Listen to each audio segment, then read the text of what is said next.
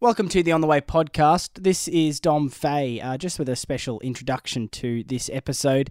It's a bit different uh, compared to what we've done on the On the Way podcast beforehand. Uh, this episode was actually recorded recently as a live podcast at St John's Anglican Cathedral in Brisbane. Because of that, obviously, the sound quality will be a little bit different to what you're normally used to hearing on the On the Way podcast, but it was a brilliant conversation with Dr. Neil Preston about the Western Dreaming, so we hope you do enjoy it. Also, make sure you do like the On the Way uh, podcast page on Facebook and across social media. That's the best way to stay up to date with our latest podcasts, as well as any information uh, surrounding potential upcoming live podcasts. Uh, we may have another one coming up at some stage this year. So make sure you are liking that page. Uh, so that you're across the information and can come along uh, if you're interested on the night. We will also have another podcast coming up in a couple of weeks' time uh, with Peter Greste on uh, what's happening to truth in the media and in culture at the moment. Right now, though, enjoy the podcast with Dr. Neil Preston, recorded at St John's Cathedral. Welcome to the On the Way podcast, a podcast exploring a non dualistic uh, compassionate faith life. My name is Dom Fay, and you can probably hear via the audio of this that it's a little bit different to the usual On the Way podcast. Uh, this month we are coming to you live from St John's Cathedral, well, live at time of recording anyway. I am joined by Peter Catt and Sue Grimmett. Thank you both for making time. Good to be here. Thank you, Don. And we find ourselves on a Friday evening in the cathedral uh, for the first time with people in front of us presently listening, which is a bit of a treat, isn't it? That's a great treat. Yeah, very much so. So, uh, I should say right off the top, we have not done anything like this before on the podcast. So, if you're listening to this in the future, it's gone well and it's worked. if you're not, I'm deeply apologetic. I've done something wrong along the way, but we'll have a great night here regardless of that. So, tonight for our Live on the Way podcast, we are joined by Dr. Neil Preston, who uh, spends most of his time working as an organisational psychologist, but alongside that has spent nearly 15 years speaking publicly in depth on the idea of the Western dreaming, exploring the idea of what the greater narratives that are that hold together uh, Western society, if in fact there are any uh, greater narratives. Neil, thank you uh, so much for making time to join us. Pleasure, thank you very much. Uh, your, your, work on this is inspired, I suppose, by the work of uh, sociologist John Carroll, who once did ask the question Is the West dying for want of a better story? And, and I suppose that's a good way to frame the conversation we're having um, here on the podcast today, because we are sort of zooming out on our culture to, to see, I suppose, the um, phenomenon of the time we're in, the place we're in, how do we get here, and, and what is it that particularly matters to us.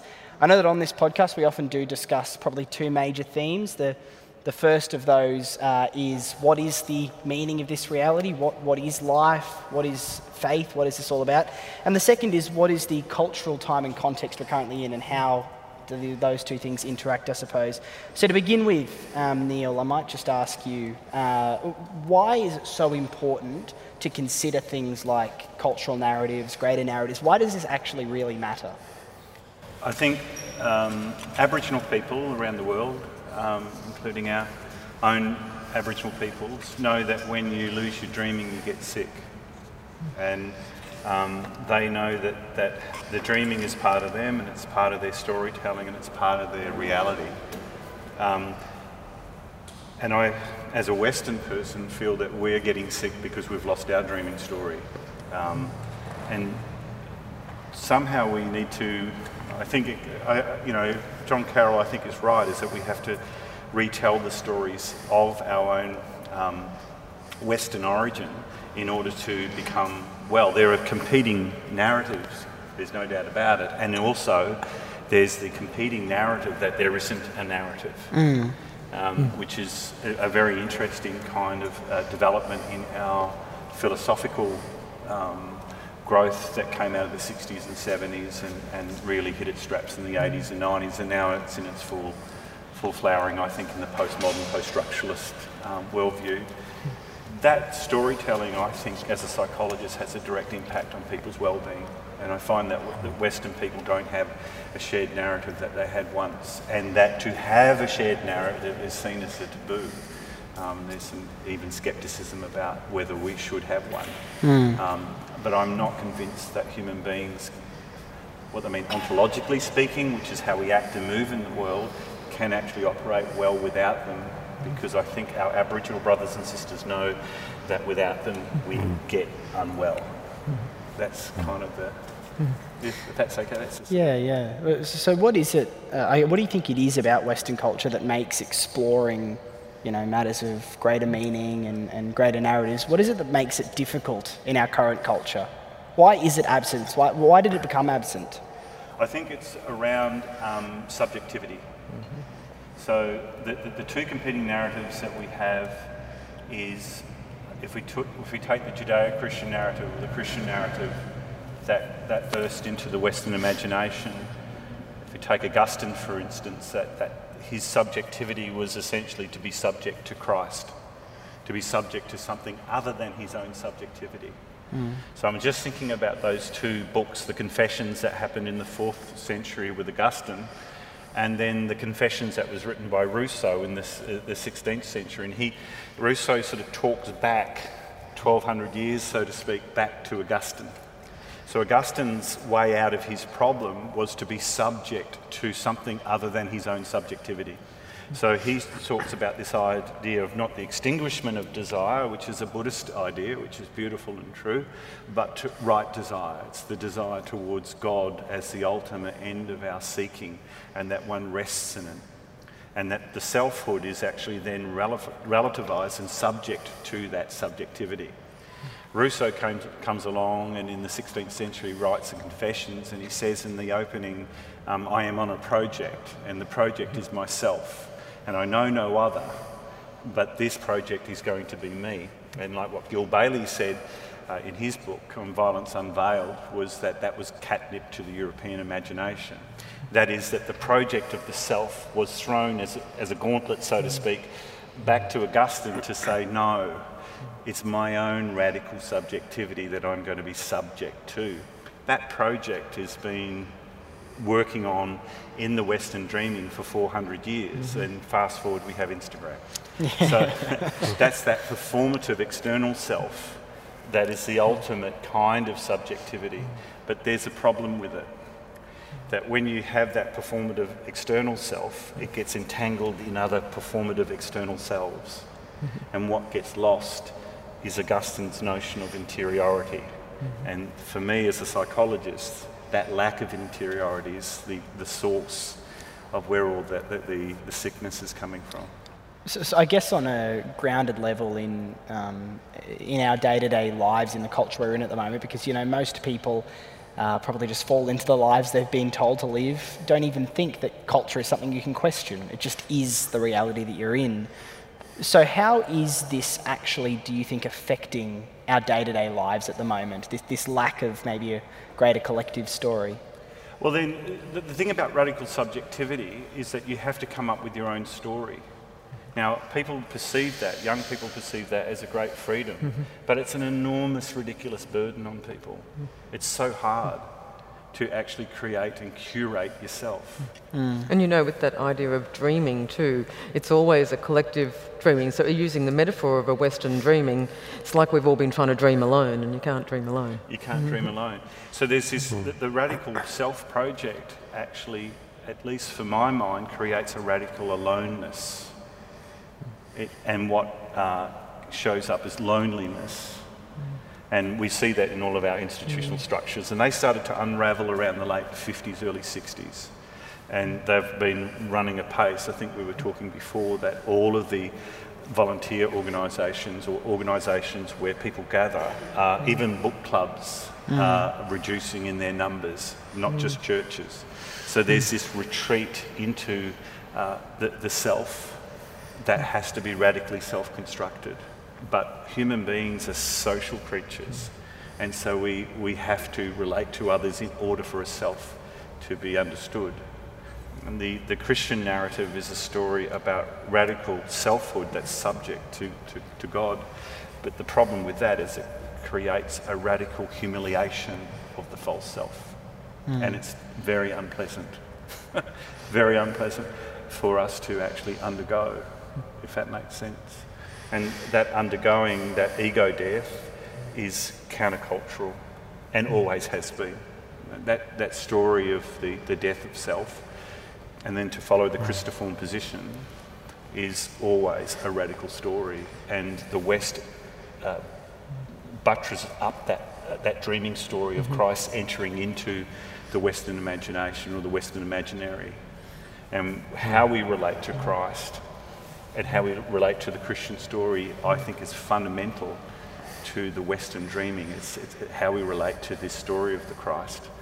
What's happening now is that that story is losing its efficacy, it's losing its power to actually hold and contain the, the, the culture. And what's now um, emerging is a more pagan culture. Again, you can see it more happening because I think the underlying psyche of the West is not Christian, it's pagan.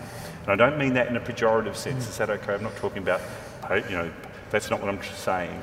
It's that it's more uh, um, polytheistic, uh, more nature centered, um, more pa- uh, pantheistic rather than panentheistic.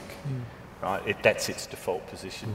Am I making any sense? here? You are. I I think, I think the Christian story is also going to save us, you know, in that I think the old meta narrative had to die so the new one could come about because the gift, the gift of the postmodern um, realization that uh, meta narrative can bind us and destroy us um, has helped us deconstruct the bad bits of the old Christian meta narrative. So, the old meta narrative used to tell us that women had a place in the order of things because that's the way the story tells us that they were made.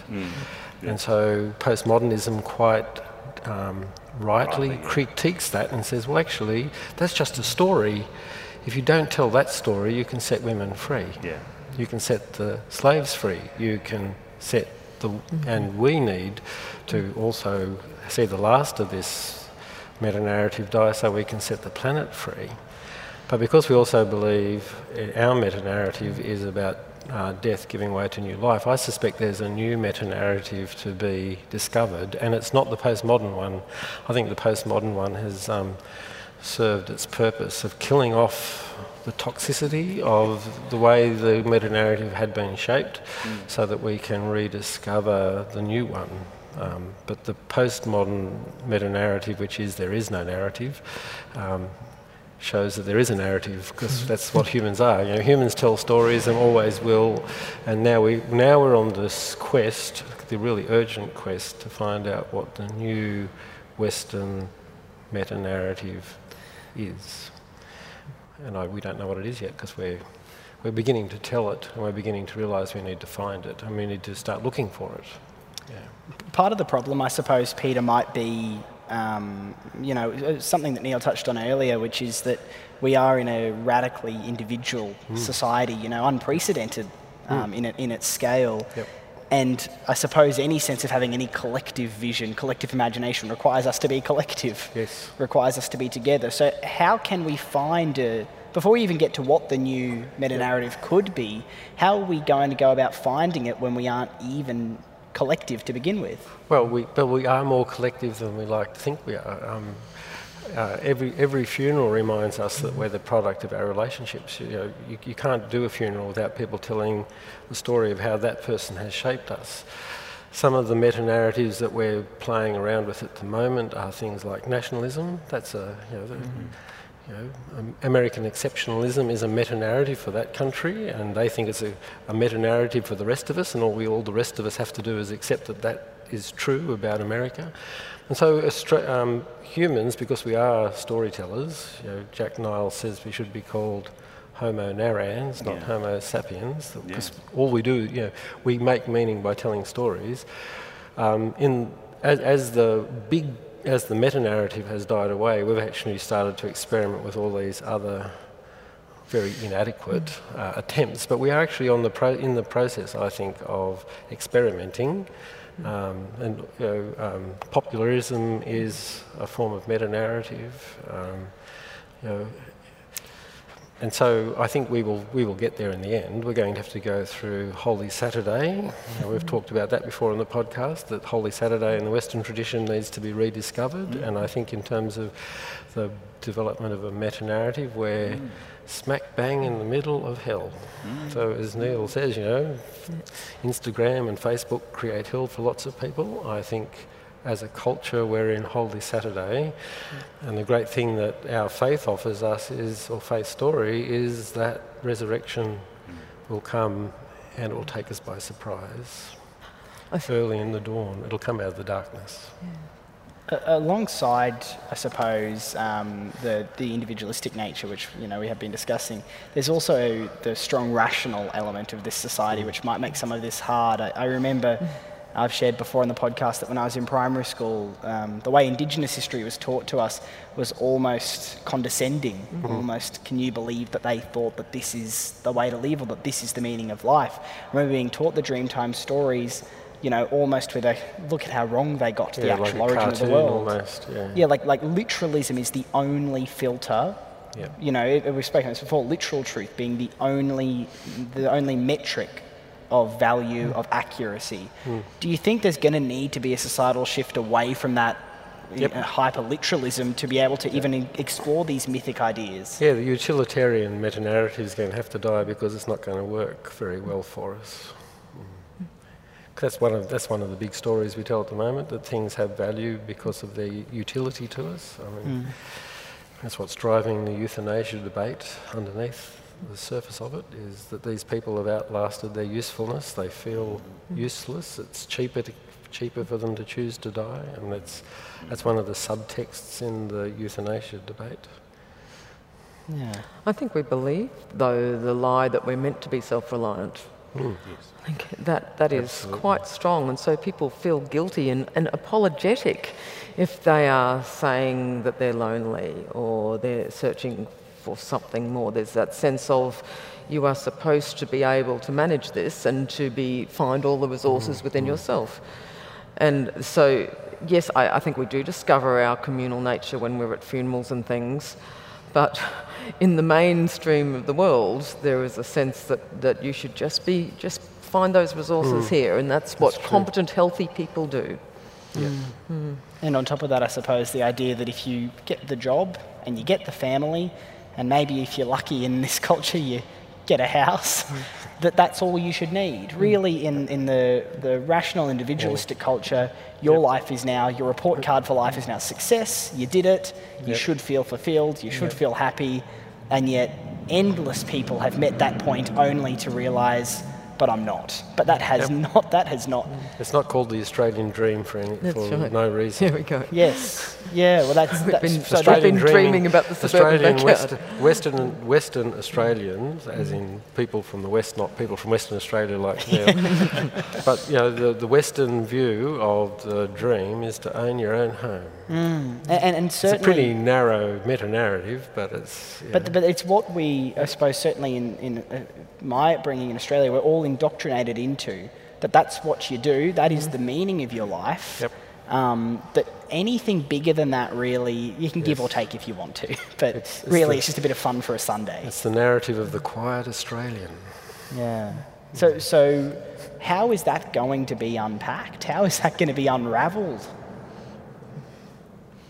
It's unravelling now, I think.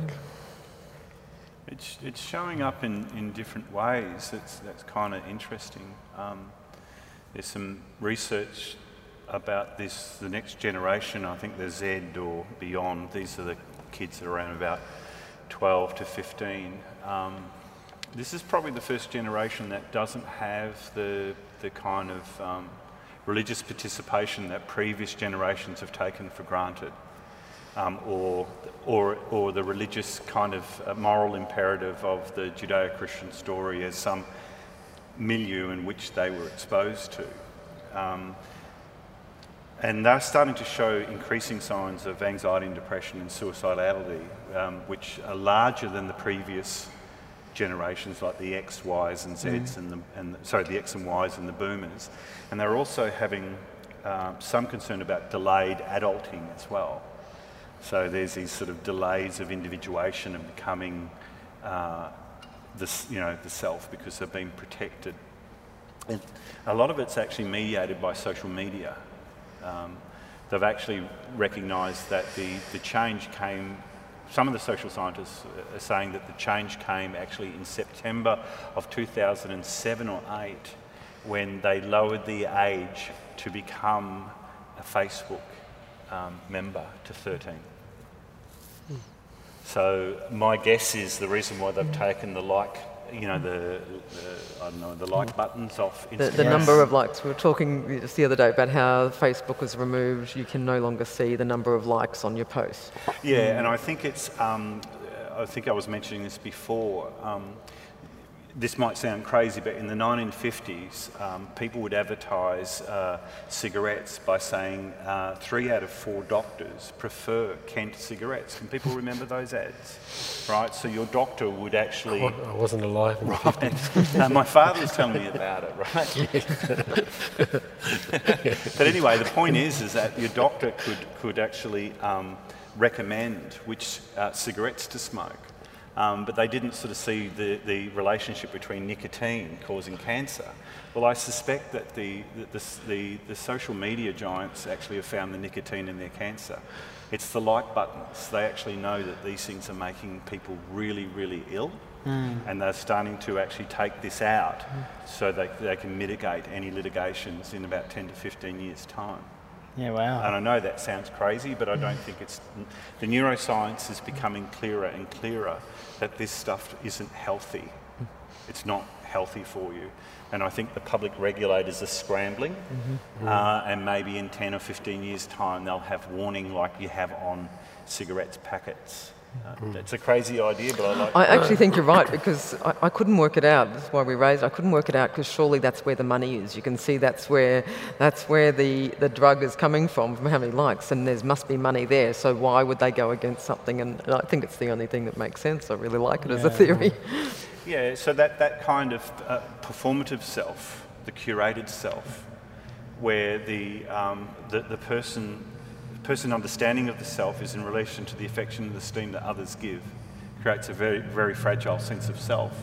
And when that actual performative self is then judged by its peers, mm. uh, there's no self underneath to hold it. Mm. And that fragilizes uh, the psyche. And I think that's mm. really dangerous. And I think that what shows up is um, a different kind of subjectivity. Mm-hmm. I can do this alone. Mm-hmm. How do I do it alone? I actually imitate my friend who's doing it alone. And all of a sudden, the imitation breaks out. Someone tattoos an arm and we're off to the races. Or whatever it is that we get mm-hmm. entangled in as a sense of the individual self. Mm-hmm. In fact, this is, you know, and it's, it's that I think is what's showing up. I was a research psychologist for 15 years in Fremantle Hospital and saw the large, the large data and I had to get out because I just thought that the secular narrative didn't have the depth necessary to transition the self uh, of what was heading. The, the, the, project was still about uh, serotonin mm. and dopamine. And finally, or was it last year or the year before, they've got in the UK a minister for loneliness. Mm. They finally made the social determinant mm. connections with that and mental illness. But when I was a research psychologist for 15 years, it had to be in the brain. It's got to be in the. If we bind the right serotonin receptors, we can all go home. And that, mm. that dreaming story is still very much there, this um, biological materialist worldview. If you enter into any metaphysics into these universities, you're going to get yourself, I've tried it, you're going to get yourself into a lot of trouble. Any transcendent imperative that speaks beyond a pure materialist worldview is right against the current Western dreaming. And I call that the God of the, the cracks, not the God of the gaps. What do you mean by that? Well, in the, the final form of the Western dreaming now is that we're in that hyper materialist world, that we will find the God spot, you know. Um, in one Western dreaming lecture that I gave on uh, Fremantle Radio, we talked about, you know, Higgs boson, you know, that mm. $30 billion experiment. Large Hadron Collider. Yeah, the Large Hadron Collider and they're looking for the God spot, you know. And my twin brother and I, we were, we were watching it because we're both, you know, uh, Christians. And uh, And there was this great announcement about the Higgs boson, you know, and it was, it was this tiny little spark on a, on, a, on a screen. And we burst out laughing. And we thought, that's not going to hold us. it's just not going to hold us. Is this it? You know, and then the genius of Nick Cave, who knows what's going on, writes Higgs boson blues. yeah. you, you, know, he knows this is not. He, he knows, you know, he was, ra- he was raised in the Marist brother kind of education, so you've got a pretty healthy existentialist view of the world, I'd suspect. Mm, mm. You know, he writes this thing about the Higgs boson blues. You know, is this is this is this it? Is it you know is this experiment going to actually give us the Western dreaming necessary to hold us when we have to go through a divorce or when a kid gets sick with cancer or what? You, you know what I mean? It's like it's a it's a crazy metaphysics. It is a metaphysics, but it's not. It's a, a purely physicalist worldview. And so what happens, of course, is that the God of the cracks gets in. Not the gaps, you know, the one that's been disappearing since the Enlightenment. Mm-hmm. But just one little crack will get into that metaphysical brick wall and the whole thing will blow. Yeah. And we're 50 or 100 years away from that and we're back to the races. Mm. And they are shoring up the mitre mm. in the wall. Mm. But Christ keeps on peeking through it. That's my view, because that's the Western dreaming. And he just really upsets us. And that little light will get through, and the whole edifice will crumble, and we're, we're back at it again. And there'll be a new midrash around that story. That's my, my hope as a Christian, because Christ isn't going away. He yeah. can't and you do say that the, the death of Christ on the cross is essentially the founding story of Western society, don't you? Yeah, because we, we, we have to understand about. There, there are two major sacrificial stories in the, West, in the Western dreaming there's the sacrificial story of Socrates and the sacrificial story of Christ. And they're very similar, but they're slightly different. And they're, where they're different are, are inherently different, right? Because all, all processes of rebirth have to come sacrificially right? So the church had to be sacrificed when Galileo mm, recognized that we, you know, that we don't, you know, the sun doesn't revolve around us, right? Um, and so the church dies as a sacrifice. Now, with the Socratic sacrifice, he, he had to drink the hemlock because he was upsetting the youth of Athens, right? And he, he takes it on willingly, very similar to the Christ story, okay? And uh, the, the, uh, has anyone read, read The Death of Socrates by Plato? It's exquisite. It's just amazing. It's like reading Christ, you know, it's amazing. And, and Socrates gives an account just before he drinks the hemlock. And, you know, Plato leaves actually Athens for a long time after that and mm. creates his own stuff. And mm. here we are, Platonic and Socratic. anyway, uh, so he takes this hemlock and dies. Now, Christ is also a sacrifice. But th- there's one big difference between the two sacrifices, and it's that um, Pilate, who's the uh, governing body of the time, rather than the Senate in Greece, finds him innocent. So the power of the day, the Roman Empire, wants nothing to do with Christ. That's a fundamental difference. So it upends the sacrificial process. Mm. You can't restore order with it. You can't, the scapegoating mechanism starts to break down. That's what Christ does. So with, with the death of Christ on the cross, you can't create culture out of it. So, you know, like with Rene Girard's work is Christianity isn't just another myth, right? Because that's what, that's the common thing that you hear now that, you know, Christ is a good bloke and he's just another myth.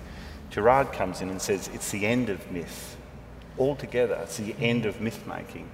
And myth making is to create a cohered uh, group of people around a sacrifice.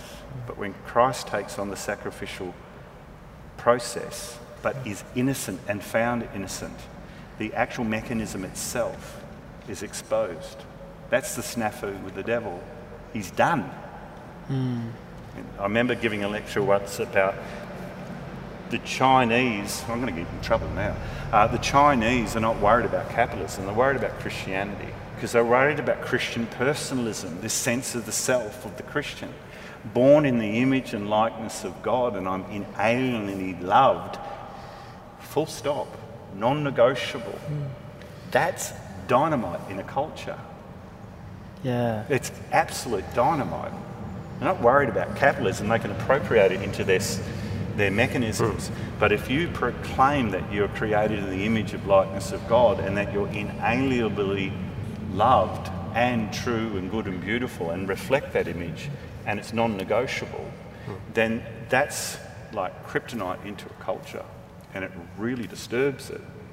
But see, that's the part of the Christian narrative that we have to rediscover because certainly the Protestant West has crucified that part of the Judeo Christian narrative by telling us that we are. Uh, um, what's Calvin, Calvin's term? Um, that we're predestination. That we are inherently evil. Oh, yeah, yes, oh right. Yes. And and that we, it's not about being inherently loved. It's actually mm. being inherently damned and mm rescued from the edge of the precipice by the, the graciousness of God, mm-hmm. who would mm-hmm. otherwise have us destroyed. We'll so we have to rediscover. This is why I think, mm. which is why I think the dying is so important, mm. because mm. I think what happened to the Judeo-Christian meta-narrative is it became quite toxic mm. and became destructive to people, and we are rediscovering, I think, in certain places mm we are rediscovering the beauty mm. of that meta narrative, which is about being loved unconditionally. Mm-hmm. Being unique, uniquely loved, uniquely gifted, uniquely called, in a community of uniquely called, uniquely gifted people who recognise um, the beauty of gathering together to eat a little bit of bread and drink some wine mm-hmm. and to be transformed by that process. Mm. But that's not what you know, that, that, that was not the Christian story that was bouncing around in the 1960s and 70s when I was growing up outside the church. Absolutely well, the story I was presented as an adolescent was the world is flat, God hates everybody. Um, if you believe in Jesus, you will not join the great unwashed when the end comes. Mm-hmm. That's how toxic it had become. And, and, people became adept at a double think, but I think deep down we always know. So we, we have this story that we're told that God loves us, because certainly that was part of the narrative I was given again and again that God loves you, but there was also the fact that you have to try to hold together this idea that God was actually so angry that he had to kill his own son. Yeah. You know, and that that punishment had to be meted out. And how the heck you are supposed to reconcile the God loves me, I'm made in the image of God, with um, I, I, really was deserving of punishment and that God was so angry he had to kill his own son. You know, that just I, am amazed how long that narrative kept on sort of, it didn't cohere, but it was, it, it maintained yep. the major story. And, and so we have lost it. And it's crazy making, and I agree. Mm. I mean, as a Catholic, uh, I'm lucky because we never abdicated mm. original blessing. Mm. You'll see. Calvin, the, ter- the term I was looking for was total depravity. I know, yeah, yes, I realised right. that. So that, that was that, and that became the militant version of Christianity mm. in the West. Because the great thing about the Catholicism that you grew up in was mm. the Catholics just kept, after the Reformation, the Catholics just kept on keeping on. Yes. The Protestants kept on dividing over fighting about all sorts of stuff, yeah. but they were more militant because they had to sort of butt against what the Catholics were doing. Mm-hmm. And so there was this militancy of total depravity and running around telling people that they were depraved and that they could be saved from it. So you had to actually destroy the sense of being valued. Yeah. In order to, end with the hope of actually restoring a sense of being valued, which you would claim in some future time. And this is where Freud comes in to the Western story, mm. and had to is that that kind of crazy making theology mm. had to create a pathology, which was mm-hmm. called neurosis. Yeah. right? And he yep. had to declare it. Yep. Right? But, this guilt, this kind of guilt, mm-hmm. this guilt that you can't actually explicate, mm-hmm. is going to make you nuts. Yeah, and, it, and you got it anyway. It doesn't matter how good you are being, you're actually still guilty. Mm-hmm. Yeah, and, and, that's crazy making, right? And he was very clever. He, he, he overstretched it as far as I can see because he actually threw the baby out with the bathwater. Because Augustine's notion of guilt wasn't this total depravity, but this sense of interiority of knowing that he was misaligned with the true and the good and the beautiful, because that's what he desired. Mm. And that the realign, that guilt was not a signification of either depravity or repression, but misalignment. That's healthy guilt, right? But what Freud did is he did a complete annihilation and pathologized all of guilt. Yeah. Mm-hmm. I would like mm-hmm. to bring it back, actually, um, because it will bring back our interiority. Yes, yeah, yeah. What we've done is we've gotten rid of it, and now we've got a shame culture, yeah. and a formative externalised culture. We, we don't have neurosis anymore in the schools. We don't. We've got boundary violations all over the place, conduct disorders, disorders of character, cluster B personality problems. We don't have neurotics. We've got people exerting their rights into others because there's no self. There's no self home. They're not, not feeling guilty. They're terrified about their disapproval of others. And so poor old Freud, uh, this is my sort of view of what's happened with the Western dreaming, is kind of thrown out guilt. Um, where good, healthy guilt was it's in the Psalms, you know, it's you and you alone that I've sinned against, O Lord. You know, this is actually not a bad thing mm, mm. because that interior life can realign ourselves to the true, the good, and the beautiful. Mm. Um, but, but my profession has rushed in and said, oh no, it's all neuroses all the way through. Well, as a contemplative Christian and a psychologist, I don't agree. I think it is super important, though, to get that distinction between guilt and shame because a lot of people think of them as the same term. And so when you talk about bringing back guilt, they can have, have a different idea. And, and I do like Brene Brown's definition of guilt and shame. She says, um, guilt is when you think you've done something wrong or know you've done something wrong. Shame is when you believe you are something wrong. Yeah, right. And uh, that's a really important distinction because I know that when people would talk about guilt to me, and it's a good thing I would always, the red lights would go on because I was conflating guilt and shame, and they are very different things. Yeah, I think I mentioned once in one of the, the, the work that I've done here this week, uh, Dalai, the Dalai Lama was in conversation with, with a group of people, he had his interpreter, and somebody was talking about how he hated himself and self hatred and all this sort of stuff. Mm. And his interpreter uh, was trying to explain that to the, the Dalai Lama in Tibetan and he couldn't. because there's no language for that in Tibet. What does that say about our Western dreaming? This is that t- total depravity mm. thing, right? It's like that is not in their metaphysics, it's not in their dreaming. You can understand why people are so attracted to Buddhism, right? Is they want to get themselves away from this self hatred, right? I'm not convinced that you can by putting a yak's head on a sheep's body. That was um, the Dalai Lama's concern. I, I agree with Jung. You go back to your tradition mm. and you retell it, which yes. is what I did. that's what we need to do. That this is the retelling of the Western dreaming. Yeah, that's why I'm here, folks. Yeah. The only reason right. why I'm here is because I took Jung's advice, mm. right? When, when I had yep. my decent nervous breakdown, I didn't go on to into another tradition. I stayed and yep kept on drilling that damn well yeah. in my own tradition. And as I drilled it, I met my mother and my father and my nonna and my nono, right? And my Irish Catholicism and my Italian Catholicism and then my Western ideas and then the traditions of, of the Western mm. canonical understanding of the world, you know, and I just kept on building that, hot, that, that well. And I'm hoping mm. that I hit the water and mm. living well, which is what the, the good Lord uh, promises us. But if I dig a couple of wells here and there because I'm now on to the next thing that Instagram or what my friend on the mm-hmm. Facebook mm-hmm. feed tells me, I can't get to the living source. Now, when I do my centering prayer with my colleagues, we have Buddhists who sit with us. No problem. And they're more mm-hmm. interested in talking to me about John of the Cross, mm-hmm. and I'm more interested to talk about Theravadan Buddhism, but we can talk. And the reason why we can talk is because I know my tradition. Mm. And they want mm. to know mine too. Mm. Do you see the difference? Hmm. Yes. But it comes at an enormous price. Hmm. And the price is you've got to die to your own stuff. Hmm. Before and then become part of a tradition. Before Dom, you were saying, so what is part of the trick for finding the new telling? I think um, something Neil alluded to a while ago contains part of that. Um, how we how we will re, will reframe it. Um, we we've really framed the whole meta narrative around original sin. Mm. If we start with the, the original blessing, mm. I reckon the story will go off in a completely different direction.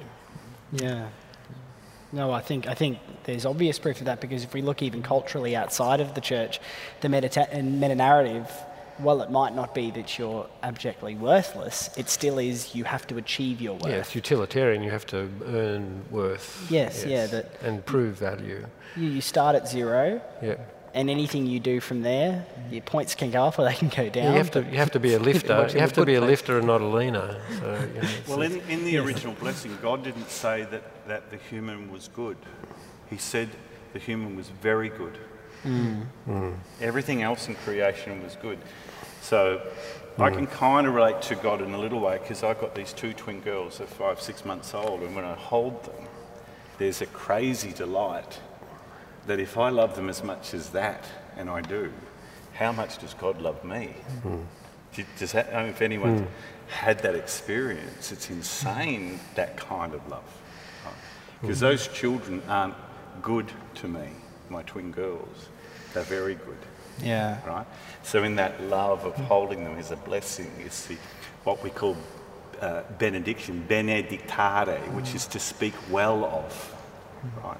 We need more benediction with each other, to speak well of each other, not um, Twitter attack and defence, which is not mm. to speak well, but to speak badly. And if we speak badly of each other, we get sick. Yep. So benediction is not, isn't just the smells and the bells, it's to speak well of each other. Mm. In a sense, it requires a returning to a, a mythic sense of, of imagination that I think many Western people believe we have advanced past. That that's the idea, not that it's a different way of being, but that that was before we knew everything. Now we know it. Mm. Now we know it. We don't need that stuff anymore. And that goes back to how I was mm. taught the Indigenous Dreamtime stories. We don't need that anymore. Mm. we got look at what we can tell you how old this tree is or hmm. how old this civilization is. Uh, it's going to require an enormous hmm. amount of collective humility hmm.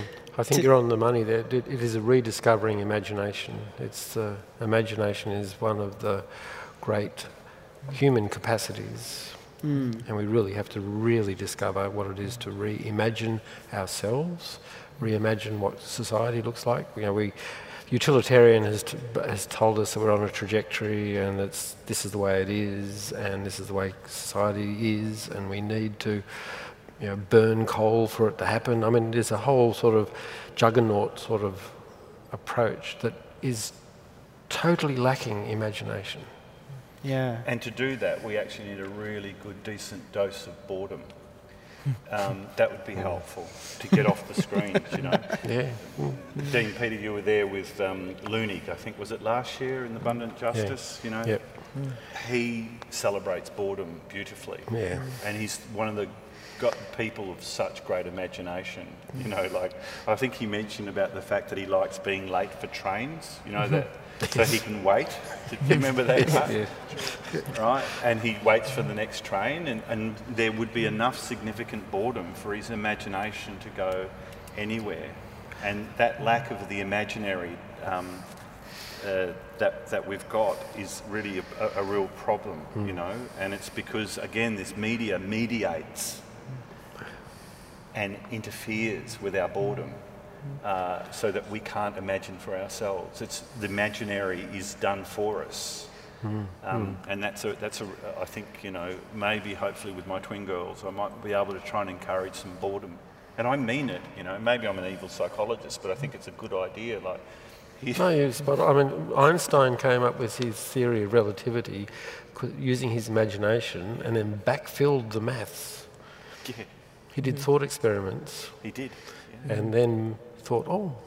What if? And then and he backfilled the maths. So E, equal, e equals mc squared was him backfilling after doing, sitting at his desk going, wow, I wonder what if, what if this was to move relative to that? And he played mind games. I suspect it's also got something to do with boundaries that you talk about too. I think when we have no boundaries, creativity suffers. Uh, you see this not so much in little children, I think my theory breaks down there. With little ones, you can give them paper and paints and they'll be in, intensely creative. I find as kids, when you teach kids with art, as they get older, if you just give them pens and paper, what you actually get is all the cliches. Um, you, you start to get things they've seen other people draw, they just mimic.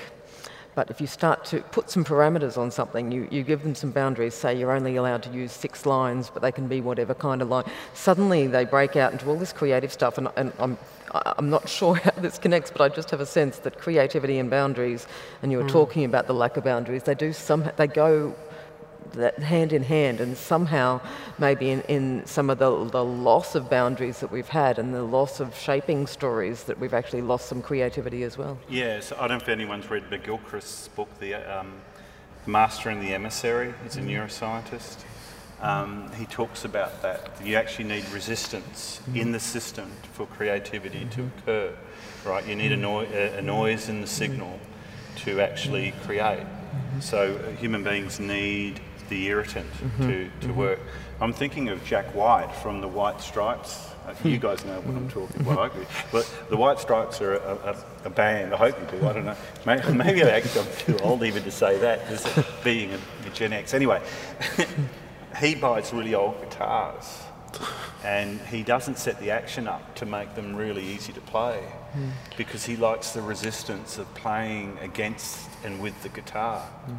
You know, I'm just thinking about my old Rickenbacker. I've got, an, i have got a number of guitars, but my favourite guitar is my old Rickenbacker because it ain't a guitar, it's my Rickenbacker. And it's really, really hard to play. Mm-hmm.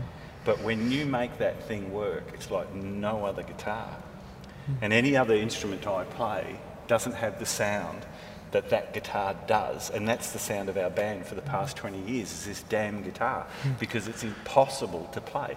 And uh, this is what's necessary this kind of resistance. Boredom is a resistance in order for uh, the imaginary to. to you know, Charles Taylor talks about this in The Secular Age with his book, you know, that that imaginary is where we have to, to kind of break out and into.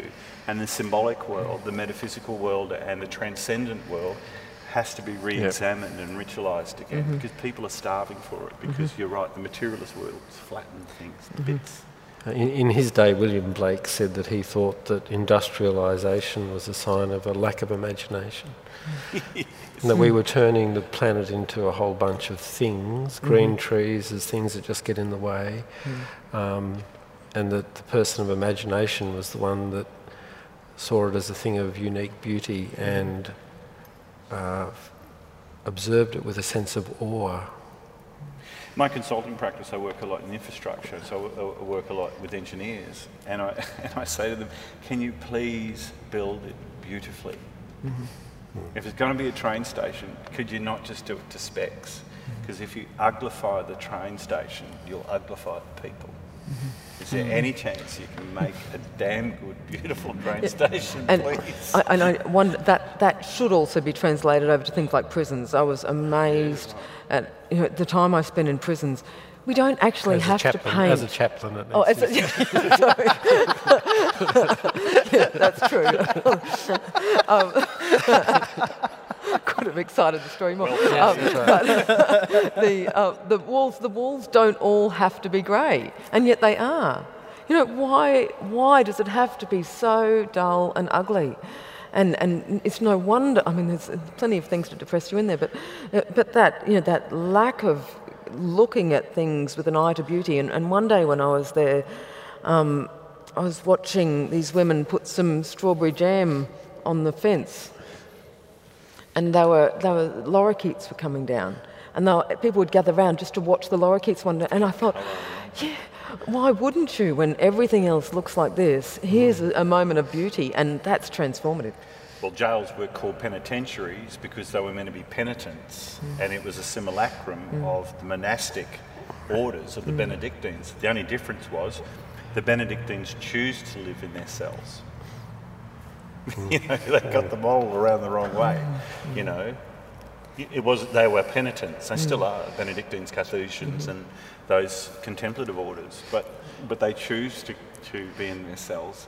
But to use that model as a form of punishment mm. comes from this, I think, this horrible Christianity. Mm-hmm. If, if, I'm being honest yes. with you, and yeah. it's really rampant particularly in America because it's Puritanism. Yeah, mm. Puritanism, and, absolutely. And we don't examine those dreaming stories. They do have an origin, and you can probably trace them back to Benedict, but for different reasons, right? You can trace Benedict back all the way to the Desert Fathers of the third and fourth centuries, so the cells all the way through Syria and Egypt, but they were intentional cells of contemplation, not mm. of, uh, and, and isn't I think that's a really big piece of the puzzle here that Puritanism is what has a stranglehold on imagination and freedom and, and beauty for that matter. You know, I think it's, it's the Puritanism that is in the background saying, no, you people all deserve grey cells, and we're not actually interrogating this.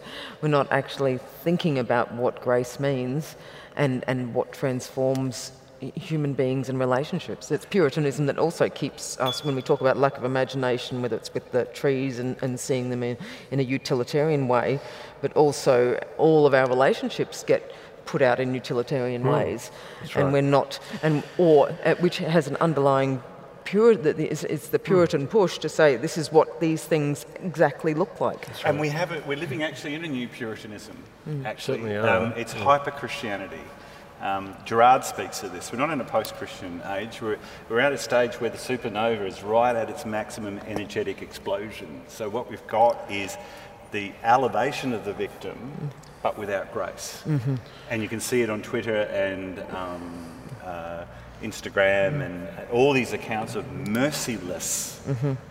Puritan behaviour without mm-hmm. grace, without forgiveness, mm-hmm. right? Mm. And, and that's, that's a symptom where the, the, the, the Christian story of grace, mm-hmm. again, is losing some of its efficacy, mm-hmm. but the story's still there, but not with the other part of the story.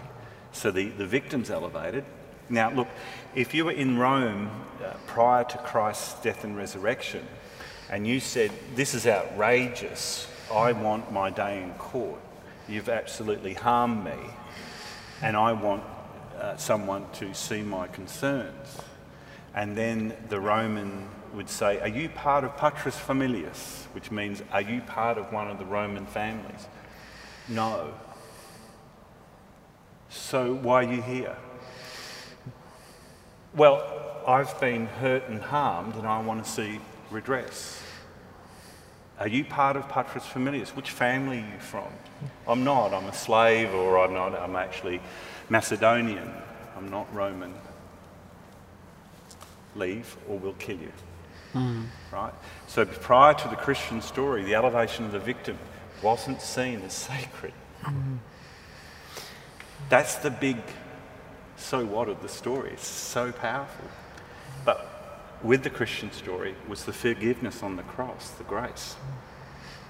So we've still got the story of the elevation of the victim, but the grace story has been, at this stage, it's been dropped. We're more incivil. We don't have that. Grace is unmerited gift. It's giving something before someone deserves mm-hmm. it.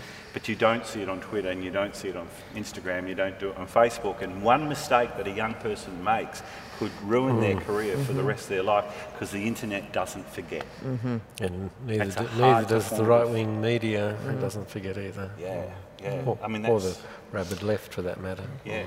And that all comes back to, to an over reliance on thinking that punishment and condemnation are sort of the answer or the, the worthy response, and that anything else is letting people off too lightly. It's a lack of understanding of just how difficult grace is too.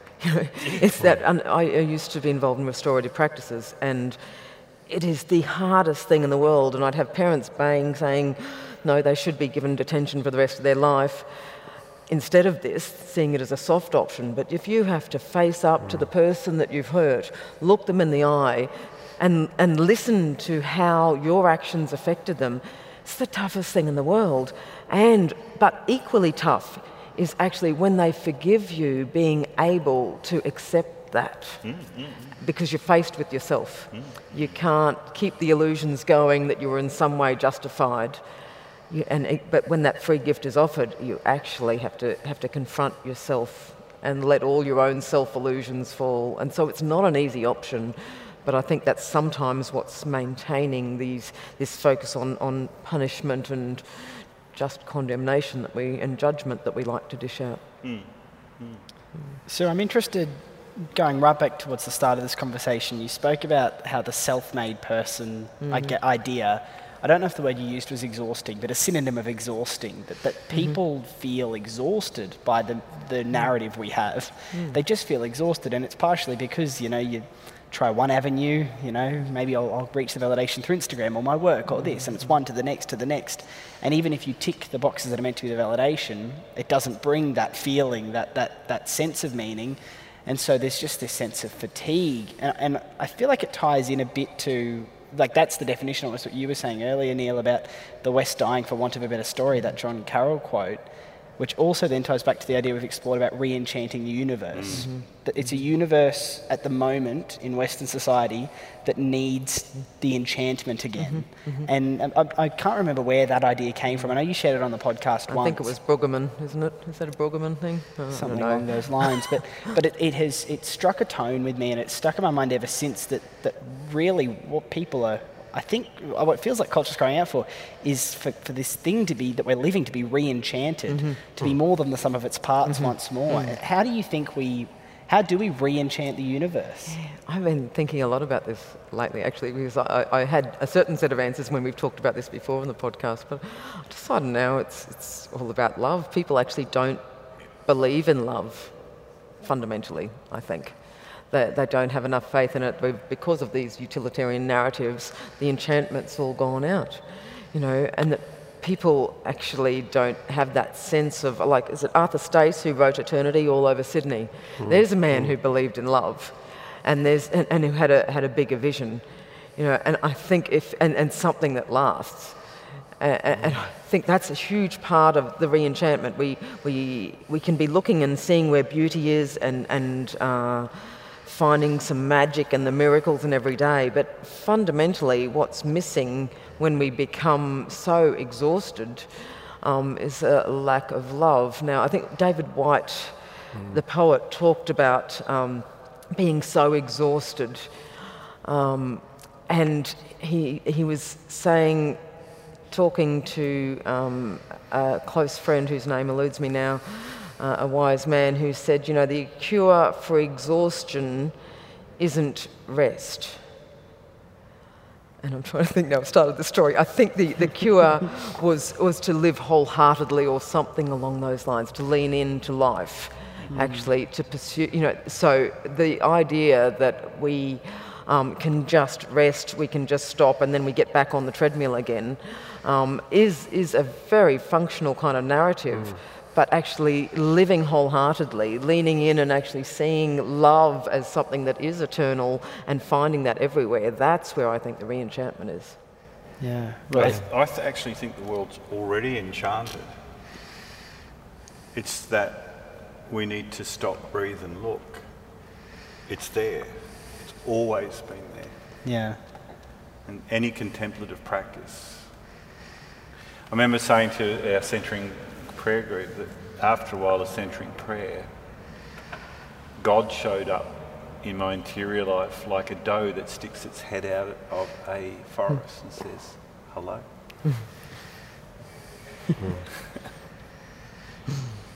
that was it. You know, like as if, you know, like this small, small breath. You know, that just blew my mind. Mm. God just, you know, as as gentle and as small as a just out of a forest, a thicket of all these thoughts and worries. Mm-hmm. Hello. Mm. And it's just it's insane. but that was that was God, you know, right there. It's interesting you mentioned the Higgs boson um, yeah. before because this week on our pew sheet I've actually put a, a picture of the Higgs mm-hmm. boson uh, exploding into four muons um, as part of the dance of the universe. Yeah, right. And the reason I've chosen it for the Sunday, which is um, Reign of Christ, is that I find all of that absolutely enchanting. It is. And for me, the idea of Christ holding all things together, I find in all that subatomic stuff. But it's, a, it's about learning how to see again, and that's where imagination, I think, comes yeah. back. I, I, remember, I remember when I was doing my PhD in microbiology, um, all of these amazing um, chemical uh, formula that we had to learn and understand in terms of Krebs cycles and turning sunlight into sugar and all that sort of stuff. And I remember having sort of an epiphany moment one day when I realised that this thing that I was studying, like going out of town to study because I had to learn all the different reactions and stuff, that all of that was happening in such a tiny little cell, along with a whole heap of other processes. And I, had, I actually stopped and had an awe-struck moment while looking at the Krebs cycle. Because suddenly it had transfixed me. Rather than something I was trying to master, it actually mastered me. Yeah, yeah, mm. yeah. I was apprehended by this amazing insight and beauty. Yeah. yeah. And uh, so I think, you know, I think all of these things, as you say, it is already enchanting. Yeah. It's just, as as R.S. Mm. Thomas says in his poem, the the bright field. He looked at the field and walked away, and then 20 seconds later realised that yeah. actually what he had just encountered was the pearl of great price, and that he should have spent a whole heap of time just looking at that field because mm. it contained essential beauty. It's interesting. Pew Research shows that amongst physical scientists, you know, that look at the physical world, between 40 and 50% are believers, either agnostic or actual direct believers. Mm-hmm. But in the social sciences, hmm. it's barely 5%, 10%. Mm.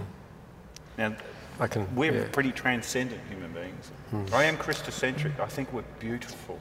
I don't like this idea of, oh, that Western dreaming, you know, we're just a parasite on the planet and we should just mm-hmm. leave. I hate all of that because it's so anthropo-hating, or what do you call it? You know, like, um, that kind of dreaming bothers me. I, I don't think that's. I don't think that's dreaming. I think that's nightmare. Yeah, it's just. I don't think we. I don't think we can call that the Western dreaming. Yeah, I think we call that the Western humans nightmare. Humans are amazing yes. creatures, and but all of our social scientists won't have a bar of it. But the, but the physical scientists, the biologists, they sneak it in and they see it, they know it. You know, that's beautiful. That's just beautiful. But so are we. Mm-hmm. And we're beautiful for the same reason mm-hmm. that you mm-hmm. described yeah. about biology. We're created in God's image. Mm. And God shows up this way, and particularly the Christian God because of his incarnation. Mm-hmm. It's we're in the world by virtue of his love. It's just and held up at every nanosecond. Mm-hmm. We don't exist other than Him loving us into mm-hmm. the world. And mm-hmm. it's just crazy. We don't exist other than the participation of that reality. And it's the contemplative dimension of Christianity that's been there since the beginning that is the witness of that truth. Mm-hmm. And that, I think, can heal people. Makes you wonder if some of the, the nightmares of, of sinfulness and punishment and angry God have actually crept into the social sciences, that that, that, that haunting has, has been there when they look at the, the mm. human condition. Yeah. yeah. Freud and his mates, probably. Mm.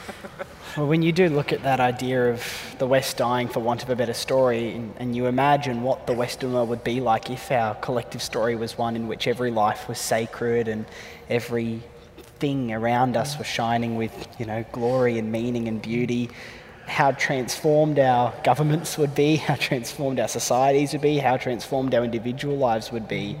I suppose that's where you do start to see, Neil, just how grounded that this isn't airy fairy concepts, but this is actually grounded in everyone's individual and collective experience of every minute of their life. And Christ isn't done with us yet. Mm. You know, there's that book from Halík that isn't the patience of God, but the patience with God. The story's still working, man. You know, just relax. Mm-hmm. If we talk about, you know, women's participation in the church, you know, what an amazing story. The first evangelist was Mary, Ma- you know, mm-hmm. Mary Magdalene. Mm-hmm. She had to tell Peter, you know, that the Lord had, had risen. That's not an accident. It's a reality. God chose the women to profess this. Take, it's going to take time, but it's happening here, mm. right here, right now. Mm. With you as a mm. priest. you know, it's brilliant and it's going to take time, but we're impatient with God. I think St. God's not finished with us yet is a beautifully hopeful thing Yeah, to keep reminding ourselves. Yeah, it's that, that wonderful story of the two Franciscan monks that go to the Smithsonian Institute, right? Mm. And the young monk and the old monk is looking at the dinosaurs, you know. And the young monk goes to the old monk, you know, what was going on? What was God doing when these dinosaurs were walking around? And the old monk just said, just watching.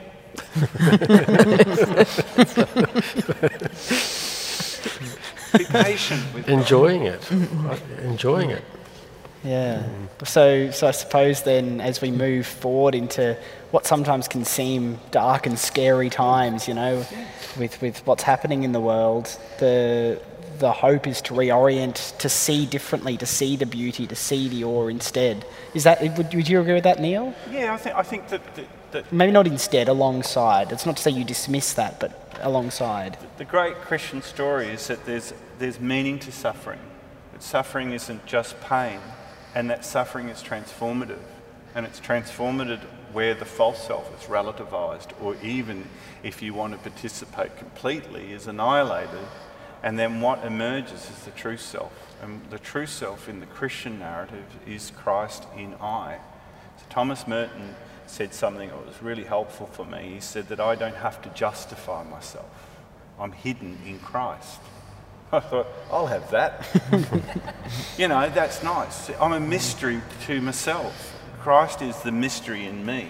And so I don't have to justify myself. Christ i- is the project. So, you know, the Hesychasts talk about those three movements of, of um, um, kenosis, the emptying of the self, right? And then the perichoresis, which is the dance of the three persons, right? The participation in the birth, death, descent into hell, and resurrection. But the final thing that I like about that tradition is theosis, is to become like God. Not God, but to become like Him or in His image. Because that's what you were from the foundations of the world anyway. Because before your mother knitted you in your womb, I knew you. It's in the scripture, it's there. You're already loved insanely before you were born. Now, if I can do that to my twins now, Yeah. surely God's been doing that since creation for you, you, and you. But it has to be the interior encounter of that God to know it to be true. It's love that transforms us. And to know that as the beginning, middle, and end of our lives means that we can step out into the world and say, it's good, and it's loved, and it's true, and it's beautiful, and we're going to be okay. That's the Christian story. Hope in things unseen. Because if we can't, if we see it, it's not hope, it's evidence. And that's not what Christ is looking for. He's looking for faith. So, do you have hope that this story of sacredness and love and beauty and awe and wonder will become the Western dreaming in time? I, I see it. I see it in little bits and pieces, right? Because I, I, I think, you know, G.K. Chesterton said seven times the critics said that the church was going to the dogs, and seven times the dogs died. Yeah, that's right. The church will survive it. I mean, the church, you know, all of, all of the, the people of God, because we have Christ, and, and it's faith in, in the story of the of the Paschal mystery, and, and our willing participation in that mm-hmm. reality mm. will make it be so compellingly incarnational as it's always been, that people will want what you've got. Right? You know, when, when I talk to some of the older not actually all of them, but you know, some of the monks in New Norcia, you know, um, some of those old monks.